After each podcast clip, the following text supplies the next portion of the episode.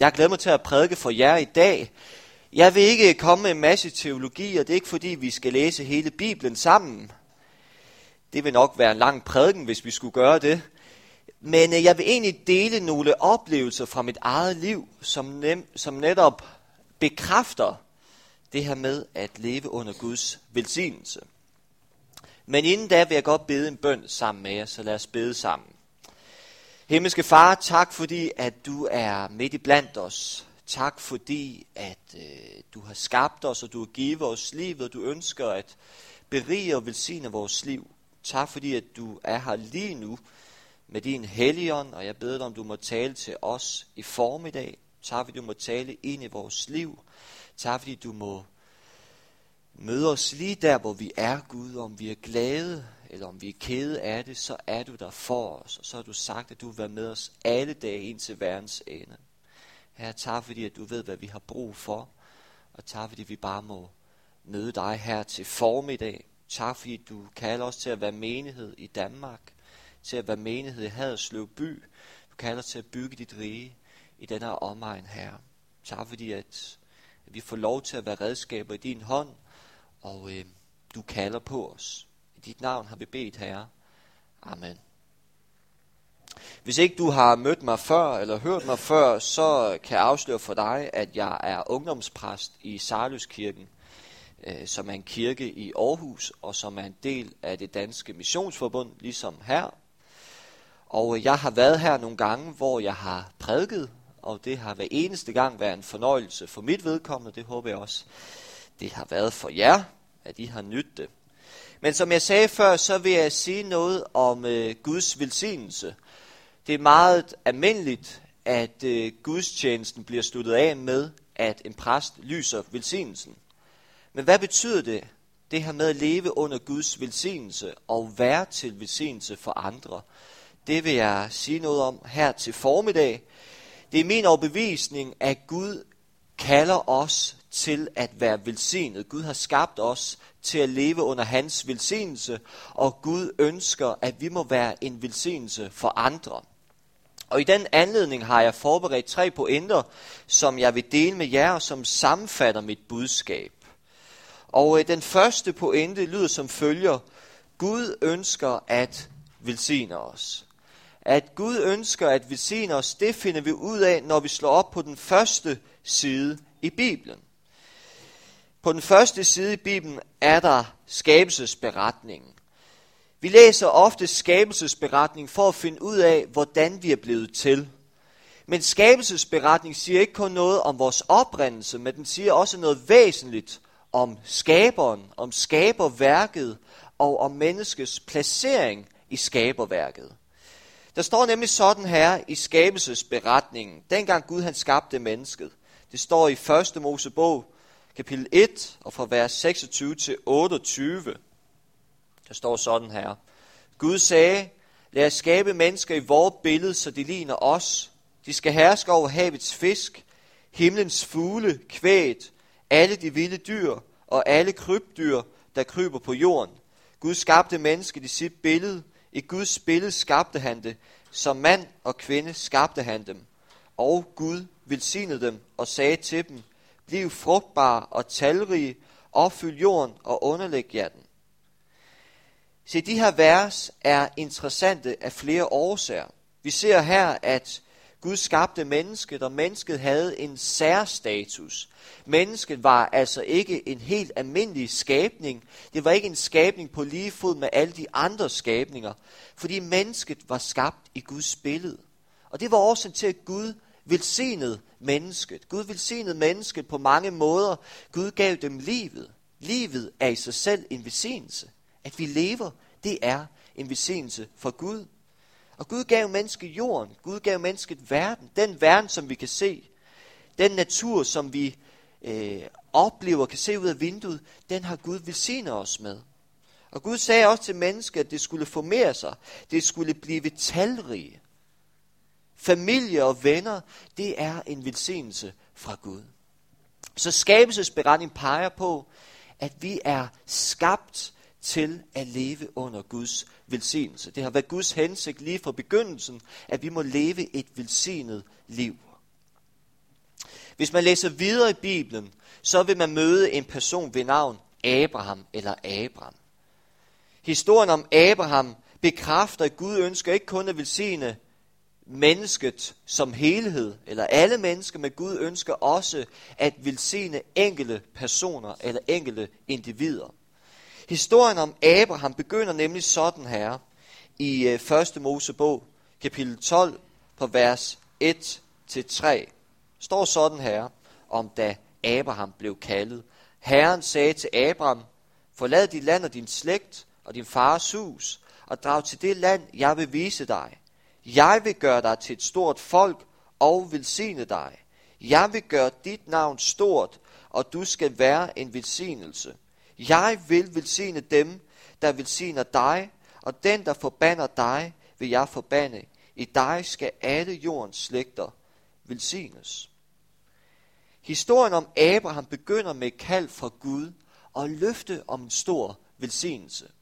Hvis Abraham var lydig over for Guds kald, så ville han blive rigt velsignet. Og det var ikke kun Abraham, der ville blive velsignet, men alle jordens slægter ville blive velsignet.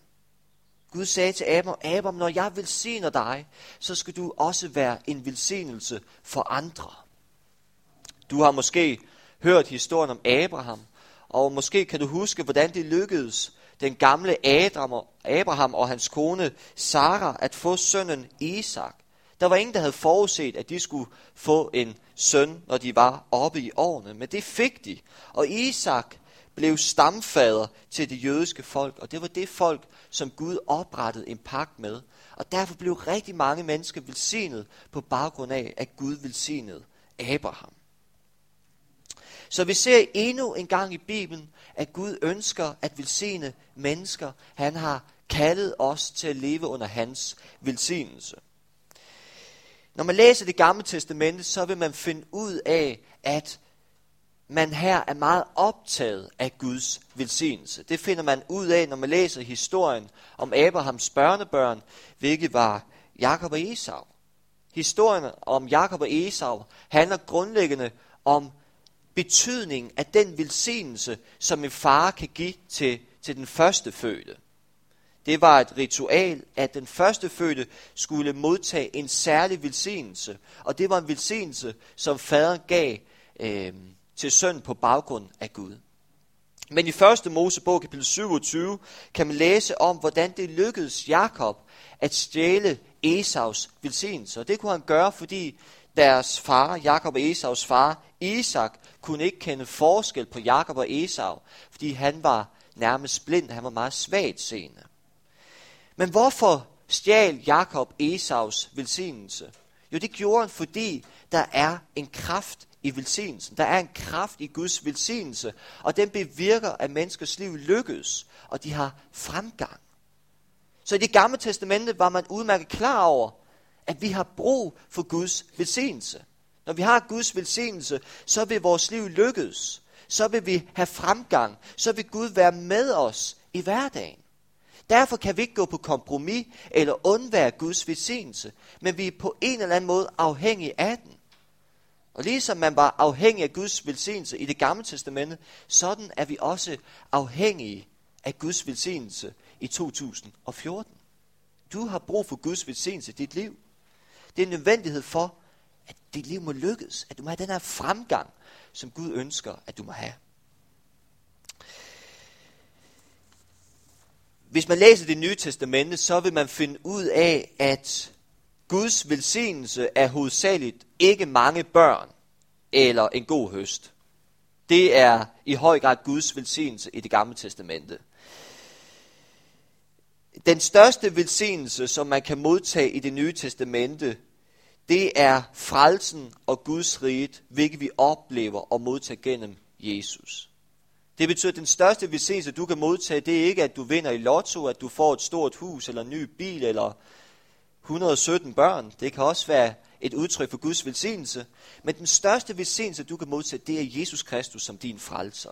Det er, at han må blive en del af dit liv. Det er, at han må frelse dig, fordi han giver dig adgang til den levende Gud. Du opnår fællesskab med den Gud, som du har skabt til fællesskab med. Jesus er den ypperste velsignelse, vi kan modtage. Og man kan sige, at Jesu liv var et udtryk for Guds kærlighed. Han var velsignelsen til os mennesker. Det var han på flere områder.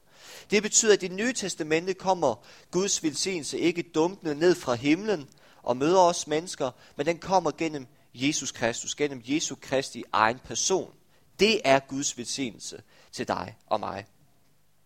Og det er årsagen til, at evangelierne er spækket med historier om, hvordan Jesus velsignede mennesker på mange forskellige måder.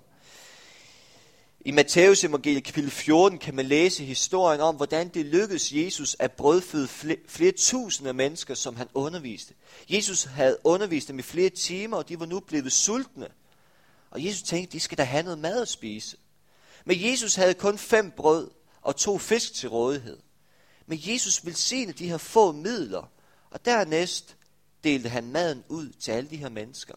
Og efter disciplerne havde delt maden ud i flere timer, så havde alle fået noget at spise. Alle var blevet mætte. Se, Jesus velsignede lidt, og på den måde velsignede han rigtig mange mennesker. Flere tusinde mennesker blev velsignet af få midler. Det var et mirakel, Jesus gjorde. I Markus evangeliet kapitel 10 kan man læse om, hvordan nogle mødre med deres børn opsøgte Jesus. De ville gerne have, at deres børn skulle blive velsignet af Jesus. Men der var nogle voksne, som troede, at børnene skubbede dem væk, fordi de tænkte, at mesteren Jesus havde ikke tid til børnene. Da Jesus så de her voksnes reaktion, så blev han sur på dem. Så sagde han, lad de små børn komme til mig. Og de små børn kom hen til Jesus, og Jesus lagde hænderne på dem, og han velsignede dem. Endnu en gang ser vi i Bibelen, i det nye testamente, at Jesus ønsker at velsigne mennesker. Han ønsker, at de må opleve Guds velsignelse. De må have Guds velsignelse i deres hverdag. Jesus taler også i det nye testamente om en fremtidig velsignelse. Vi skal altså ikke kun opleve Guds velsignelse her på jorden, men den skal vi også opleve efter døden. Vi skal arve det evige liv, og det er et liv, vi kan se frem til. Det er et liv, hvor vi skal leve under fuldkommende omgivelser, men også et liv, hvor vi skal være sammen med vores himmelske far. Så både det gamle testamente og det nye testamente bekræfter, at vi er skabt, og vi er kaldet til at leve under Guds velsignelse. Vi kan ikke undvære Guds velsignelse. Vi kan ikke gå på kompromis med den, men vi er afhængige af den, fordi den bevidner, eller den forårsager, at vi har et liv i fremgang, at vi har lykke med i livet. Det betyder ikke, at, at vi vil undgå udfordringer og problemer, men det betyder, at Gud er med os, og han vil lede os gennem de her udfordringer og problemer. Og det er rigtig godt at have Gud med i de her situationer. Så Gud ønsker at velsigne os. Han har skabt os til at leve under hans velsignelse. Det leder mig til min, til min næste pointe. Vi bliver velsignet, når vi er til velsignelse. Udover at Gud ønsker at velsigne os, så kalder han os til at velsigne andre. Hvorfor gør han det? Jo, det gør han, fordi vi bliver velsignet, når vi er til velsignelse for andre.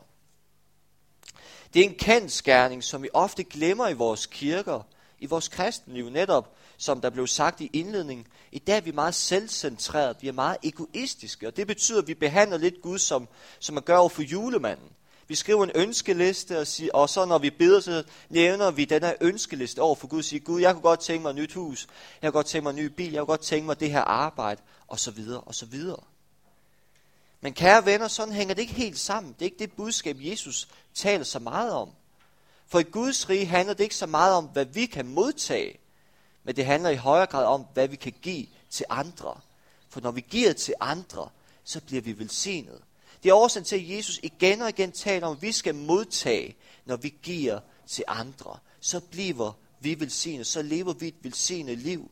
Så opnår vi den frugt, som Jesus taler om, fordi vi får lov til at bygge Guds rige i vores hverdag. Det var også årsagen til, at Gud sagde til Abraham, Abraham, når jeg velsigner dig, så skal du være en velsignelse. Det er en konsekvens af, at vi lever under Guds velsignelse. Det er, at vi er til velsignelse for andre. Vi giver gaven videre til andre. Vi bliver velsignet, når vi er til velsignelse for andre. Det oplevede jeg for nogle uger tilbage. Jeg var på en øh, kirkelejr, hvor jeg underviste teenager, og jeg underviste om forbilleder. Og jeg underviste blandt andet om øh, et forbillede, jeg har, som hedder Frans af Assisi. Jeg ved ikke, om du har hørt om ham, men han var en øh, italiensk munk. Han levede i middelalderen, og øh, han er et stort forbillede. Men øh, samtidig med, at vi havde noget lovsang til den her kirkelejr, så havde jeg en lyst og en iver til at gå ud og hjælpe nogle mennesker. Selvom jeg er præst og prædikant, og jeg prædiker en masse, så tænker jeg nogle gange, at kirke bliver alt for meget prædiken og alt for lidt handling og liv bag det. Og jeg havde lyst på den her kirkelejr til at gøre noget for nogle mennesker, møde nogen, som ikke kendte Gud. Men efter den her kirkelejr var færdig, så skulle min bror og jeg ud og breakdance i forbindelse med en øh, koncert til noget, der hedder Å Festival, der er et kristen musikfestival. Og øh, under vores breakdance optrin, så skete der det uheldige, at min bror han vrikkede, han, øh, øh, han slog sin fod. Og det var jo ikke så godt. Så vi besluttede os for at tage på skadestuen i Esbjerg for at lige få, få et tjek. Øh, der var heldigvis ikke sket det helt store, det var bare en, øh, en lettere forstuning. Men på skadestuen mødte vi en mand ved navn Michael, og øh, Michael han var hjemløs. Han rejste rundt i Danmark og lidt rundt i Europa, hvor han levede på gaderne og sov på bænkene osv. Og Michael fortalte os, at hans dag startede ikke så godt.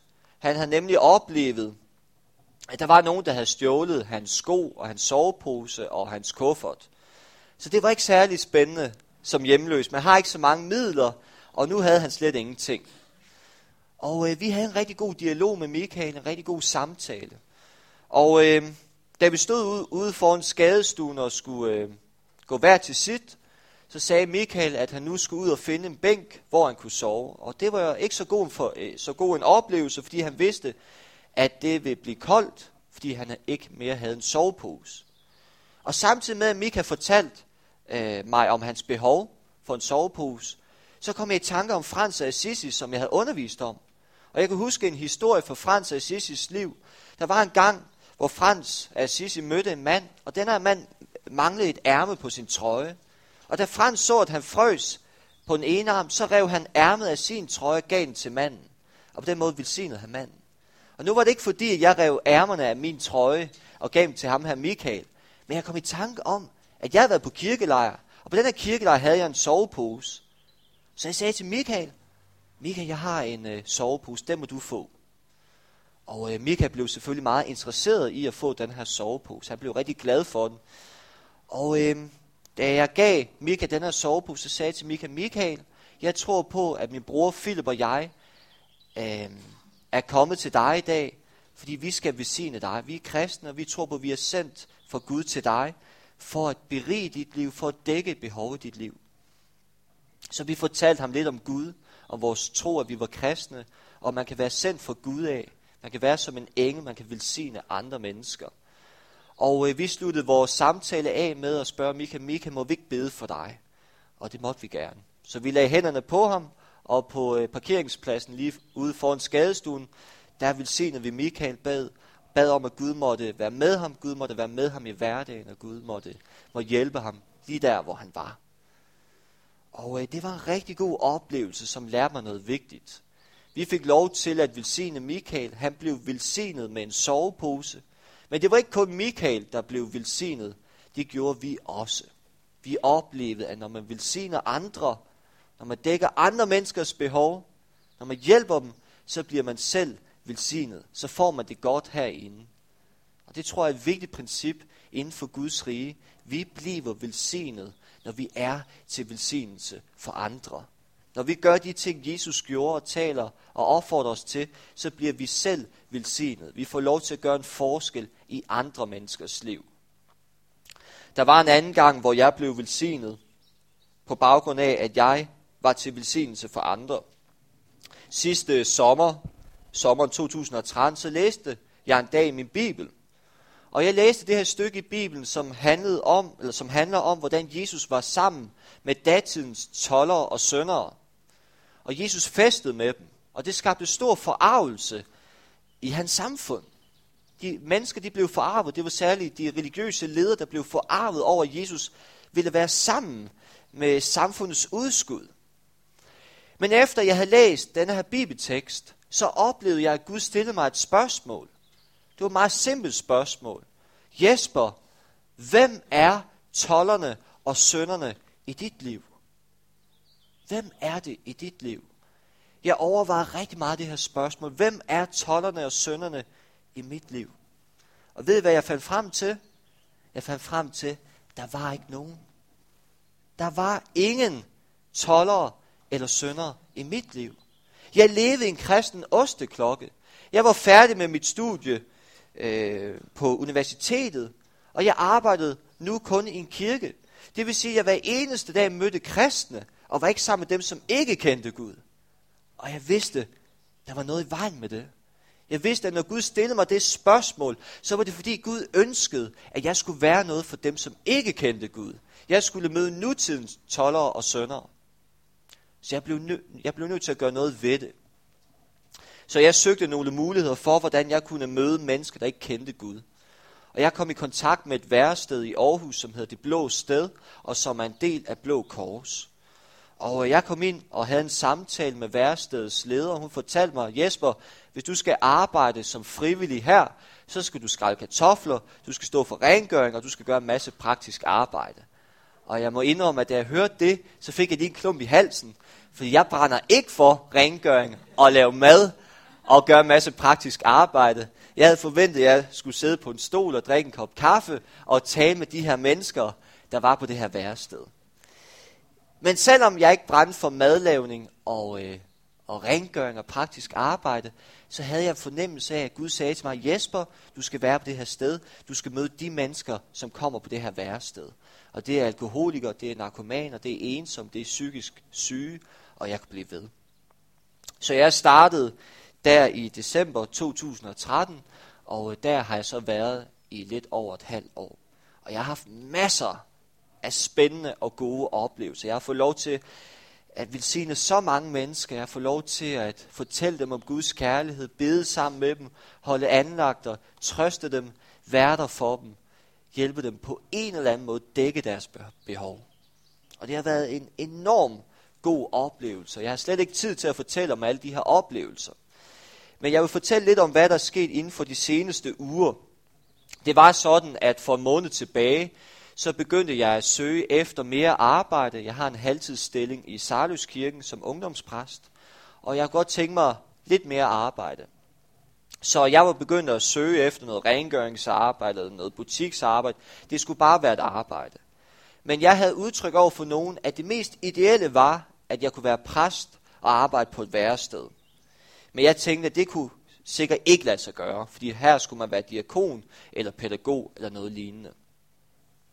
Men uh, samtidig med, at jeg var begyndt at søge arbejde, så spurgte værestedets personale, om jeg ikke ville søge en ledig stilling, der var på værestedet. Og jeg anede ikke, der var en ledig stilling, men det var der lige i en periode, fordi der var en, der var gået på barsel. Men jeg tænkte, jeg havde ikke en chance, fordi jeg var kun teolog, og jeg var ikke de her andre ting, som de, de skulle bruge på et værested. Men jeg sendte en ansøgning ind, og det gik nogle få dage, så spurgte de mig, om jeg ville til samtale med dem. Og det vil jeg gerne. Så jeg sagde ja til det, og to dage efter, så var jeg til samtale med dem, og om aftenen ringte de mig op og sagde, Jesper, vi kan se, at det arbejde, du, du gør, det er betydningsfuldt. Det her arbejde som præst og så videre. Og vi vil gerne tilbyde dig en 25% stilling. Og udover det, så vil din hovedopgave være, at du skal stå for at besvare de åndelige spørgsmål. Du skal stå for sjælesorgssamtaler, Du skal øh, have mentorsamtaler og gøre lidt praktisk arbejde. Og intet kontorarbejde. Og jeg tænkte ind i, uhu, kontorarbejde, det vil jeg ikke have.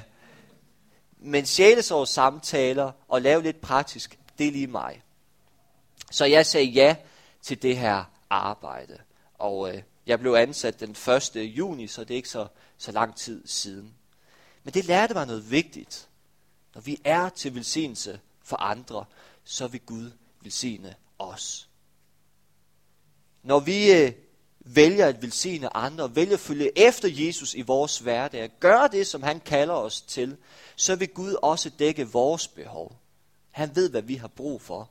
Han kender os. Og Gud han så det behov, jeg havde. Jeg blev rigt velsignet af at velsigne de her mennesker. Men at Gud kunne give mig en ekstra skilling i form af det her arbejde, og jeg havde tid til, og jeg havde mere tid til de her mennesker, der var på det her værested, det var virkelig en stor velsignelse i mit liv. Vi bliver velsignet, når vi er til velsignelse for andre. Så gå ud og velsign nogle mennesker. Du vil få det godt herinde. Det er nemlig godt at velsigne andre. Det leder mig til min tredje og sidste pointe. Gud bliver ophøjet, når vi er til velsignelse for andre. Udover at Gud ønsker at velsigne os, og han kalder os til at velsigne andre, jamen, så er vi også med til at ophøje og ære Gud, når vi velsigner andre. Vi er repræsentanter for Gud, for Jesus her på jorden, og han kalder os til at være lys i mørket. Og når vi gør det, Gud kalder os til, så peger vi, så peger vi ikke på os selv, men vi peger på Gud. Og mennesker indser, at de har brug for Gud i deres liv. For nogle uger tilbage, og det er så den sidste oplevelse, jeg vil fortælle jer. For nogle uger tilbage, så havde jeg en sjælesårs samtale med en kvinde. Og den her kvinde havde været alkoholiker i mange år. Men hun var nu blevet fri for alkohol, og det var rigtig godt. Men hun var lidt en modstander af, af den kristne tro, af religion og Bibelen osv. Og øh, den morgen, hvor jeg havde samtale med den her kvinde, så fortalte hun mig, at hun inden da havde forbandet religioner. Hun kunne ikke forholde sig til religioner. Hun, hun kunne ikke forholde sig til Gud og den kristne tro. Det gav ikke mening for hende. Hun kunne ikke forholde sig til de her fordomme og regler og det her religiøse univers. Det var ikke noget for hende. Men under den her samtale, så indrømmede hun, at hun på en eller anden måde måtte anerkende Gud i sit liv og at hun havde brug for ham i sit liv. Og det gjorde hun ikke, fordi hun mødte en menneske, der slog hende oven i hovedet med Bibelen. Det gjorde hun ikke, fordi hun mødte en menneske, der tvang hende til at komme i kirke, eller sagde til hende, nu skal du gøre dit og dat. Du skal gøre minimum fem gode ting på dagen. Men hun kom til en erkendelse af Gud, fordi hun mødte et menneske. Det var tilfældigvis så mig. Hun mødte et menneske, der var rigtig interesseret i hendes liv, der ønskede at hjælpe hende og være der for hende. Og det skabte en stor tillid i hende til mig. Og det gav mig en anledning til at fortælle hende evangeliet. Fortælle hende om det nåderige, levende og kærlige Gud, hvor meget han elsker hende. Og under den her samtale læste vi fra Bibelen. Vi læste nogle ord fra Gud til hende, hvor dyrbar hun var i Guds øjne. Og det var en rigtig stærk oplevelse. En, en oplevelse, hvor vi bare oplevede Guds nærvær. Vi bad sammen, og kvinden blev helt bevæget af det. Hun begyndte at græde, ikke fordi hun var ked af det, men hun var bevæget over Guds kærlighed. At hun vidste, at hun kunne overgive sit liv til Gud, og han vil tage ansvar for hende. Selvom denne her kvinde var modstander af Gud, af den kristne tro og Bibelen og så videre, så indså hun, at hun havde brug for Gud i sit liv, at hun var afhængig af Gud. Gud blev ophøjet i hendes liv. Da jeg valgte at være en velsignelse for hende, så blev hun ophøjet. Gud blev æret. Når vi er til velsignelse for andre, så bliver Gud ophøjet og æret. Så er vi med til at pege på Gud. Jesus sagde sådan her om verdens lys i Matteus evangeliet kapitel 5, vers 16. Således skal jeres lys skinne for mennesker, så de ser jeres gode gerninger og priser jeres fader, som er i himlene. Jesus taler her om, at vi er et lys i mørket. Du er et lys. Guds lys bor i dig. Og nu, når du lever et liv i lyset, når du vælger at gøre de gode gerninger, som Jesus taler om, når du vælger at være til velsignelse for andre, så vil andre mennesker begynde at prise Gud, fordi de indser, at de har brug for Gud, fordi de kan se Gud i dig. Gud lever i dig. Når vi er til velsignelse for andre, så vil Gud blive ophøjet. Så er vi ikke med til at pege på os selv, men vi er med til at pege på Gud. Vi er med til at pege på Kristus. Og det er det, vi er kaldet til. Vi er kaldet til at velsigne andre, og når vi velsigner andre, så peger vi på Gud, og udover det, så bliver vi velsignet. Amen. Lad os bede sammen. Himmelske Far, tak fordi at du er midt i blandt os. Tak fordi du har givet os livet, og tak fordi du har skabt og kaldet os til at leve under din velsignelse. Herre, tak fordi at den, en af de største velsignelser i livet, det er muligheden for at velsigne andre. Og herre, ligesom du kaldte på Abraham, ligesom du kaldte ham til at blive velsignet, og du kaldte ham til at være en velsignelse, så ved vi også, at du kalder os til at være en velsignelse i vores hverdag. Herre, tak fordi du har placeret os lige der, hvor vi er bosat. Tak fordi vi må velsigne mennesker der. Tak fordi vi må dække deres behov, og vi må tage chancen og gøre noget spontant for at velsigne dem her. Far, jeg takker dig, fordi at når vi velsigner andre, når vi lever under din velsignelse, så er vi også med til at pege på dig. Så er vi også med til at ophøje og ære dig. Og tak, fordi det er det liv, du kalder os til. Et liv, hvor vi er ligesom lys i mørket, hvor vi peger på dig, Kristus, og hvor mennesker lærer dig at kende. Tak fordi du må velsigne ugen, der kommer, og tak fordi det må være en velsignelse. Tak for sommerferien, der kommer nu, og tak fordi vi må blive velsignet og beriget. Tak fordi du elsker os, og tak fordi du har frelst os, og tak fordi du er nådig Gud, der elsker os. I dit navn, Herre, har vi bedt. Amen.